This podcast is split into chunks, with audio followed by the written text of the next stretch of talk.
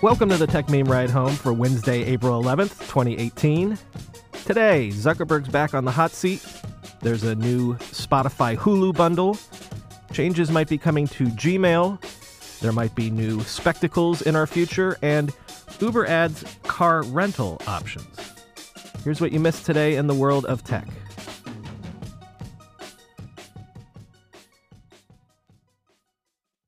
This morning, Facebook CEO Mark Zuckerberg was back on Capitol Hill, this time testifying before the House Energy and Commerce Committee. A few interesting tidbits from today. Congresswoman Anna Eshoo, who represents Silicon Valley, asked Zuckerberg if any of his own personal data was included in the data sold to malicious third parties. Zuckerberg said yes.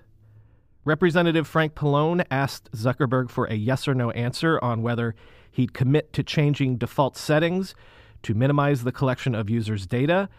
Zuckerberg demurred, saying, quote, This is a complex issue that I think deserves more than a one word answer. Representative Jan Schakowsky read a long list of Zuckerberg's public apologies, going all the way back to his apologies for Facemash at Harvard. Quote, You have a long list of apologies, the representative said. She then said that this was an indication that, quote, self regulation does not work. The headlines and analysis from yesterday's nearly five hours of testimony before the Senate Judiciary Committee and the Senate Commerce, Science, and Transportation Committees rolled in overnight. A few takeaways from yesterday.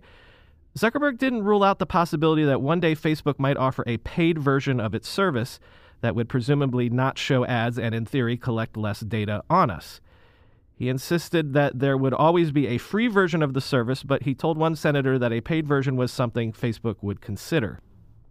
When Senator Lindsey Graham asked Zuckerberg to name Facebook's biggest competitor, he couldn't come up with one. When asked if Facebook was too powerful, Zuckerberg said, It certainly doesn't feel like that to me. But Graham seemed determined to press home the idea that Facebook was a sort of de facto monopoly Quote, if I buy a Ford and it doesn't work well and I don't like it, I can buy a Chevy, Graham said. If I'm upset with Facebook, what's the equivalent product that I can go sign up for? Senator John Kennedy told Zuckerberg, quote, Your user agreement sucks. I don't want to vote to have to regulate Facebook, but by God, I will. A lot of that depends on you. Zuckerberg was asked about persistent rumors that Facebook listens in on your phone calls in order to better target ads. Senator Gary Peters asked, Yes or no? Does Facebook use audio obtained from mobile devices to enrich personal information about users? No, Zuckerberg said. Artificial intelligence also came up a lot in Zuckerberg's answers as a sort of panacea for issues like content moderation. And interestingly, a photojournalist from the Associated Press managed to snap a picture of Zuckerberg's own notes during the Senate hearing. Among the interesting tidbits in the photo if questions arose about whether or not Facebook should be broken up, the suggestion on the page was to counter with the notion that that would put the U.S. at a strategic disadvantage. Quote, U.S. tech companies, key asset for America. Breakup strengthens Chinese companies, the note said. Facebook apparently wanted to parry attention back toward Apple. One note read, quote, lots of stories about apps misusing Apple data, never seen Apple notify people. Finally, there was seemingly an emergency go to statement if the questioning got especially heated. A note read, quote, If attacked, respectfully I reject that. Not who we are, end quote.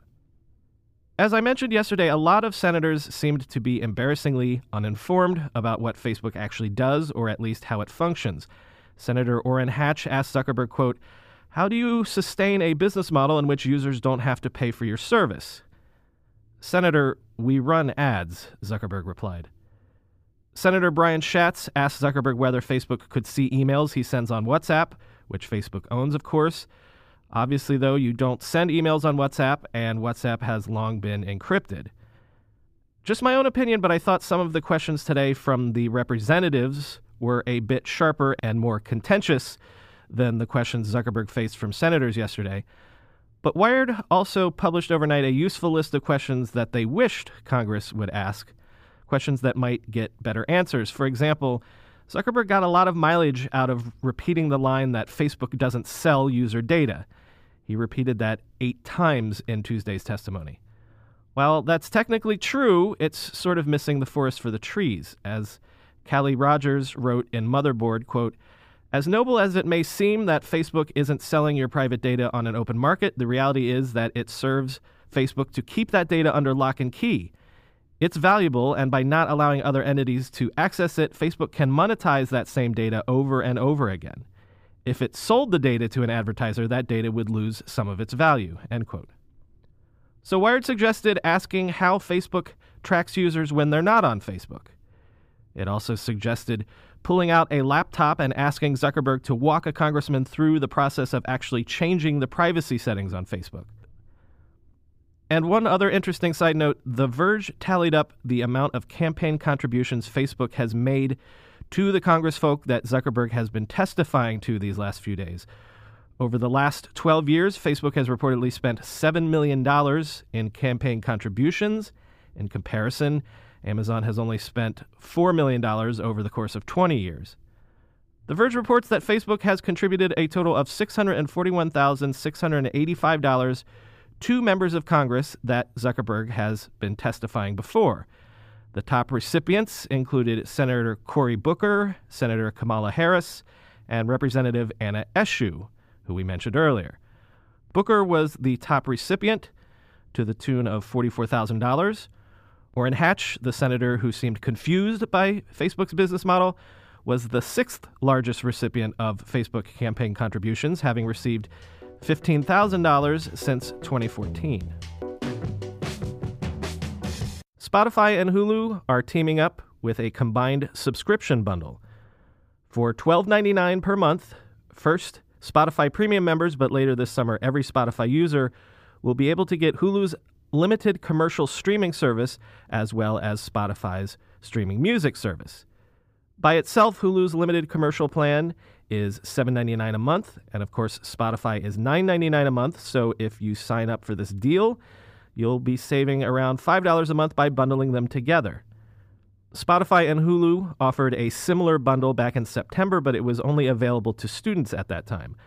The student bundle is notably cheaper, though, coming in at $4.99 a month for both services. Still, this is a great deal for the rest of us, and it's a smart deal for the two streaming companies as well. One of the things people have been talking about lately is subscription fatigue. How many different services are you paying $9.99 a month for or $12.99 a month for, etc.? By joining forces, obviously Hulu and Spotify hope they can represent a single entertainment charge on your bill that will be sticky, will get you to stick around and keep subscribing forever. And for Spotify, it's a chance to preempt Apple's upcoming video subscription service that will reportedly be bundled with an Apple Music subscription. And of course, an Amazon Prime membership already gets you music and video streaming alongside free shipping on things like laundry detergent. Quote, Based on the outstanding performance of the Spotify and Hulu student package, it's clear that consumers love to combine their music and television experiences together. So said Tim Connolly, Senior Vice President, Head of Distribution and Partnerships at Hulu. Quote Hulu and Spotify are brands that are defining how fans connect with entertainment in the future, and we are excited to expand our partnership to bring this combined package to all existing and new Spotify Premium subscribers. End quote.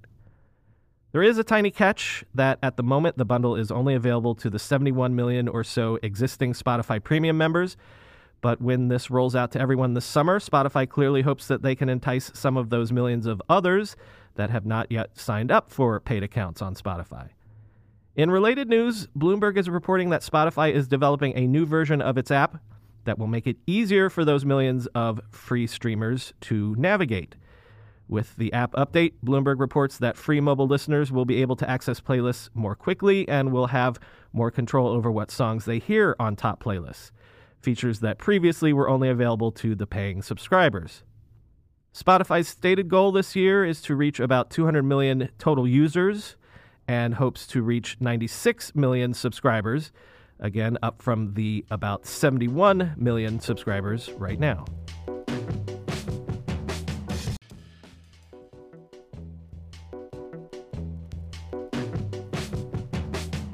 Google has been sending emails to G Suite customers telling them that a new design for Gmail on the web is in the mail, as it were. Among the changes reportedly coming soon to Gmail, You'll now be able to access Google Calendar directly from the Gmail interface. You'll also be able to snooze emails so that they'll pop back into your inbox at a time of your choosing. Handy for reminding yourself to respond to something if you don't have the time to do so at this moment. Also, smart replies, which you might be familiar with from your smartphone, are coming to the web interface. And finally, Google seems to be working on some ways to store your emails on your computer so that you don't necessarily have to have internet access just to read your email. TechCrunch's Romain Dillet was contacted by a reader who said he had seen a Google employee using the new design interface on a bus. According to that reader, Sahil Bhutani, quote, it was a hybrid of Gmail and Inbox. The left side column was more like inbox.google.com, and the right side was an enlarged version of Gmail. The color in the background had a bluish gradient.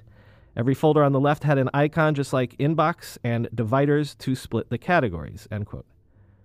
According to the email G Suite users have been receiving, you will have to opt in to an early adopter program to access the new Gmail ahead of everyone else, but that's something you'll be able to do in about a few weeks' time. You might remember that Snap recently had to announce that the company was writing off close to $40 million as a result of unsold inventory of its Spectacles product. If so, you might have assumed that Spectacles were dead an expensive product misfire.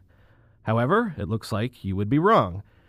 Variety reported late last night that it had seen FCC documents that indicate second generation spectacles might be in the pipeline and might be debuting in the fall of this year. Cheddar had also reported recently that Snap might be working on two new spectacles models, but the documents Variety saw mentioned spectacles specifically by name as well as using the title Model 002, which would strongly indicate that this is the next generation of the wearable camera glasses. According to Variety, quote, one of the major hardware changes seems to be the support of 802.11ac Wi Fi standard, which will support faster file transfers in the 5 gigahertz band. Also notable, Snap's original spectacles featured an FCC ID label on the inside of the temples.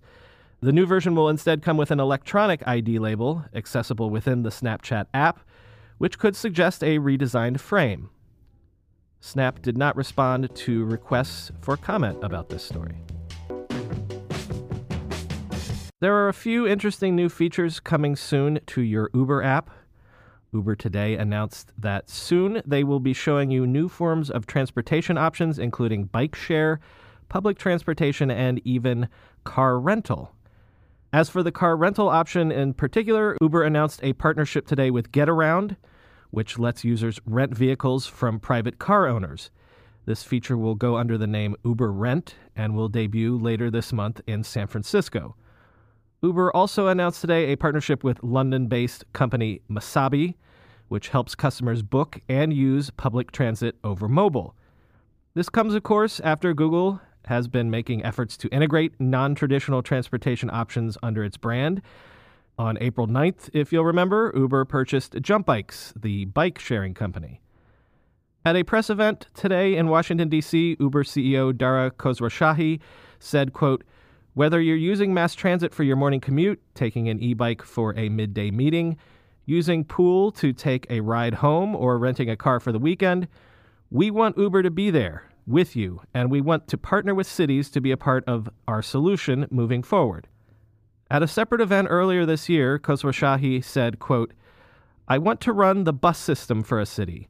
I want you to be able to take an Uber and get into the subway. Get out and have an Uber waiting for you. End quote.